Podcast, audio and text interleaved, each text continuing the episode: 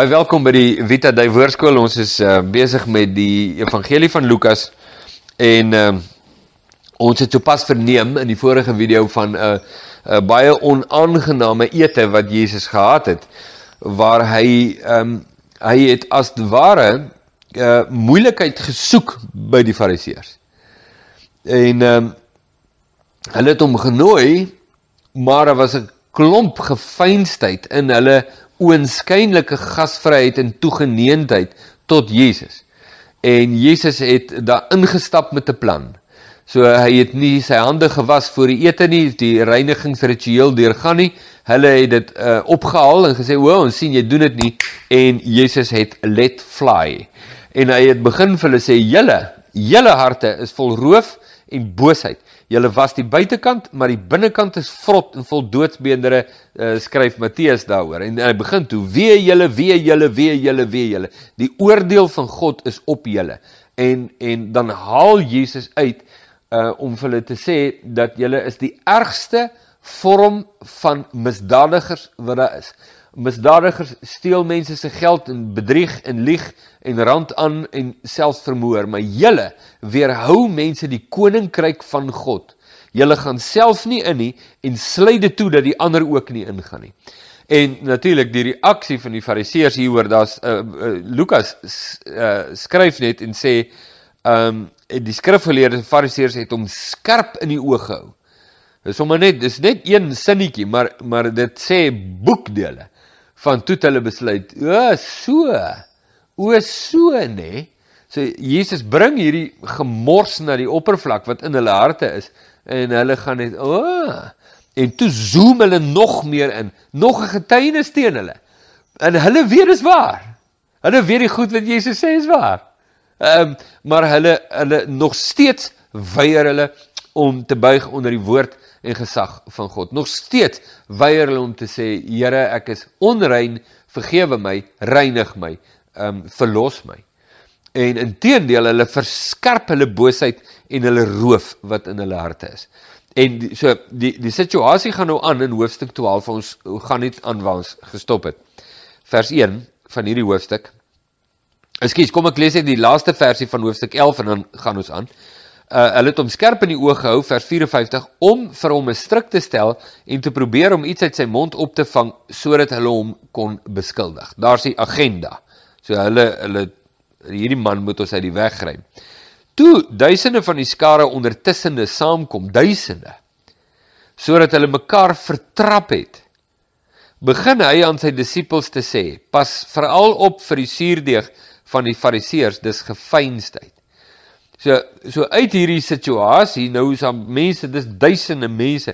So die die gewildheid van Jesus vier nog geweldig hoogty, maar dit is duidelik hier's duistere magte alreeds aan die werk agter die skerms. Jesus nog uit daardie situasie en gesprek en ete wat nie gaaf afgeloop het nie. Begin Jesus met sy uh, disippels praat en sê pas op vir hierdie ouens. Hulle is gefeins, pas op vir hulle. Hulle doen hulle voor as gesande van God. Hulle doen hulle voor as kenners van die woord. Hulle doen hulle voor as as kenners van God, maar hulle is gefeins. Dit hulle oggendpraatjies en aanpraatjies stem nie ooreen nie. Dit wat hulle uh, uitgee, die vertoon wat hulle gee en dit wat in hulle harte aan die gang is, dit wat God raak sien, is is dit verskillende goeders. So hierdie mense se agenda is onrein. So pas op vir hulle. Moet julle nie laat insleep by hulle nie, want Jesus weet presies wat kom. Jesus weet waarmee hulle besig en wat die uiteinde daarvan gewees. So pas op veral vir die suurdeeg van die Fariseërs, dis gefeinsheid. En daar is niks bedek wat nie geopenbaar sal word nie en die verborgde uh en verborge wat nie bekend sal word nie. Jesus praat nog steeds van hierdie bepaalde situasie. Onthou dit, die konteks is baie belangrik. Jesus sê as niks verborge in hulle harte wat nie openbaar sal word nie. Dit wat regtig in hulle harte aan die gang is, sal binnekort baie duidelik en sigbaar wees vir almal om te sien. En dis baie waar van baie situasies in ons eie land vandag.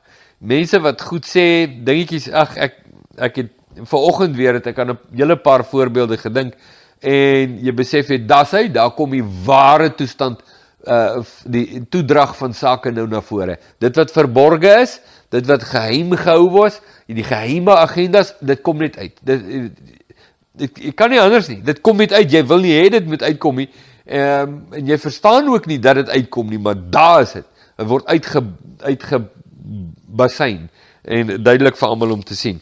Daarom alles wat julle in die donker gesê het, sal in die lig gehoor word en wat julle in die oor gepraat het in die binnekamers sal op die dakke verkondig word en dit is 'n sterk vermaaning ook vir die disippels om te sê hou julle harte voor God rein. Hou jou hart voor God rein. Ehm um, moenie moenie dink ag en ek ek so ek wil nou nie voorbeelde noem nie, maar maar jy kan op die kansel staan en sê so spreek die Here. Ehm um, en terwyl jy heeltemal 'n ander lewe in jou binnekamer lewe, agter die toevoordeur daar by jou gesin, tussen jou en jou vrou, heeltemal 'n ander lewe het, ehm um, dan moet jy verstaan jou onreinheid sal uitkom. Dit sal uitkom. Ehm um, hou jou hart voor God rein. Dis die belangrik sê vir die disippels ook. Pas op waaroor jy praat, pas op wat jy doen, pas op wat in jou harte aangaan, pas op wat jy toelaat hier en ook selfs die goed wat jy dink. Hou jou hart voor God rein. Baie belangrike stukkie raad wat Jesus vir sy disippels gee wat baie jare later in die lering van Petrus byvoorbeeld dink ek nou in sy sendbrief baie sterk na vore gekom het om dit vir die gelowiges te sê. Staan voor God rein wat die koning betref. Staan voor God rein wat jou werkgewers betref en die mense om julle. Staan voor God rein moenie geheime agendas of dubbel lewens hê nie Maak seker julle staan voor God rein dat julle getuienis nie aangetast sal wees nie. Uh en ek sê vir julle gaan Jesus aan, my vriende, moenie vrees vir die wat die liggaam doodmaak en daarna niks meer kan doen nie. Ja, jy sien sien jy die konteks nê, as jy dit so aan een lees dan is dit baie duidelik, hoef jy vreeslik uh te verduidelik nie. Jesus praat van die fariseërs en hy praat van die reinheid van die disippels se harte teenoor die gefeinsheid en roof in die fariseërs se harte en en die feit dat Jesus weet dat hierdie selfde fariseërs is nie net 'n probleem vir hom nie, maar dit gaan ook 'n geweldige groot probleem vir die vir die disippels wees en hulle dreig met die dood. En Jesus sê maar moenie bang wees vir mense wat julle kan doodmaak en dan niks meer kan doen nie, maar ek sal julle wys wie julle moet vrees. Vrees hom wat nadat hy doodgemaak het by magte is om in die hel te werp. Ek sê vir julle, vrees hom. En en uh, en uh, want jy sien jy jy sien hier's die ding van 'n geheime agenda. Enige persoon wat geheime agendas koester in sy hart, is iemand wat God nie vrees nie. Want want want ek gee nie om dat God weet wat in my hart aan die gang is nie. Ek gee nie om daaroor nie. Ek gee net om dat ek kan verdoesel wat in my hart aan die gang is sodat die mense om my nie kan weet wat in my hart aan die gang is nie. En om God te vrees is die begin van alle wysheid uh om te verstaan wie God is en baie mense het 'n probleem met God vrees, maar moenie 'n probleem daarmee hê nie. Dit dit sê wat dit beteken. Dis nie net bloot respek vir God hê nie. Dit is die totale uh uh, ges, uh ontsag vir God wat jou lam lê tot in jou hart. Wie God is. Weet jy wie God is? God is nie jou buddy nie. God is nie jou broer nie. Hy's nie, jy weet, net die die ehm um, die Kersvader op wie se skoot jy sit en hy krap jou hare de mekaar, jy weet en hy's weet jy wie God is. Um in om 'n onsag vir God te hê. 'n 'n vrees vir God hê, bring 'n implikasie in my hart mee want ek weet dat God sien wat in my hart aan die gang is.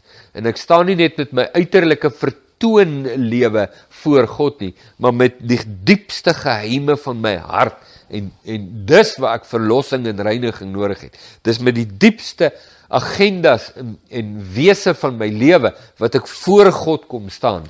Um om te bekeer, te bely, uh, af te lê, te onderwerp. Ja, dis 'n gewellige belangrike boodskap. So Jesus sê, kom ek vertel julle, moenie die fariseërs vrees nie. Hulle gaan julle dreig met die dood en julle doodmaak en so ook vir my. Maar moenie vir hulle vrees nie, want na hulle julle doodgemaak het, kan hulle niks verder mee doen nie. Maar God kan jou doodmaak en jou siel in die hel gooi. En jy staan voor hom. Verstaan voor wie jy staan. As jy moet kies tussen uh, voor wie moet jy ingee? Die fariseërs of God? Kies God. Gee in vir God. Nee, dis 'n belangrike ding. Word 5 mossies nie vir 2 stywers verkoop nie en nie een van hulle is voor God vergeet nie. God weet van almal en weet van alles. Maar selfs die hare van julle hoof is almal getel. Wees dan nie bevrees nie. Julle is meer werd as baie mossies. So die die die intieme innige kennis wat God het van alle mense, maar in besonderheid van die wat voor hom buig en dat hy ten nouste betrokke is by hulle lewe en presies weet wat aangaan nie net in hulle nie maar ook om hulle. En ek sê vir julle elkeen wat my sal bely voor die mense in hierdie hierdie kennis, hierdie vyf mossies en hare van die hoof staan direk in in konteks met met ehm um, die disippels se getuienis oor Jesus voor die wêreld en dan spesifiek die fariseërs. Die disippels se getuienis van Jesus is iets wat wat tot die dood toe weerstaan word deur die fariseërs. En as hulle hulle vereenselwig met Jesus, sal hulle ook gedreig word met die dood wat presies gebeur het in Handelinge hoofstuk 4, toe die, toe Petrus en Johannes deur die fariseërs ingeroep is en besweer is om in die naam van Jesus nie meer te getuig nie. Uh, anders te sal daar aklige dinge met hulle gebeur. Jesus sê, luister, God ken julle. God weet julle weet van julle hare op julle hoofs getel. Hy weet van die mossies, hoeveel te meer weet hy van julle. Julle is nie alleen in dit nie. Moenie verlate en alleen voel en uh, jammer vir julleself nie. Uh, hou vas aan die getuienis van wie ek is, sê Jesus. Want as julle my bely voor die mense, dan sal ek julle bely voor ehm um, uh, laat ek dit net lees vir die mense hom sal die seun van die mens ook bely voor die engele van God maar hy wat my verloon voor die mense sal verloon word voor die engele van God. Jesus sê: "Ag, my opinie oor julle baie hoër as enige mens of iemand of organisasie of situasie. Ag, my belydenis oor julle die hoogste. Bely my voor die mense al beteken dit die skade van julle lewens. Bely my en ek bely julle voor my Vader." Sê uh, sê ek dink dit staan in Matteus voor my Vader en Lukas sê hy voor die engele van God. En elkeen wat 'n woord teen die seun van die mens sal spreek, dit sal hom vergewe word, maar vir hom wat gelaster het teen die Heilige Gees, sal dit nie vergewe word nie. Ek dink in 'n volgende video, dan gaan kyk ons na in die konteks van dit wat Jesus sê uit hoofstuk 11 en nou ook in hoofstuk 12, wat beteken dit om te laster teen die Heilige Gees?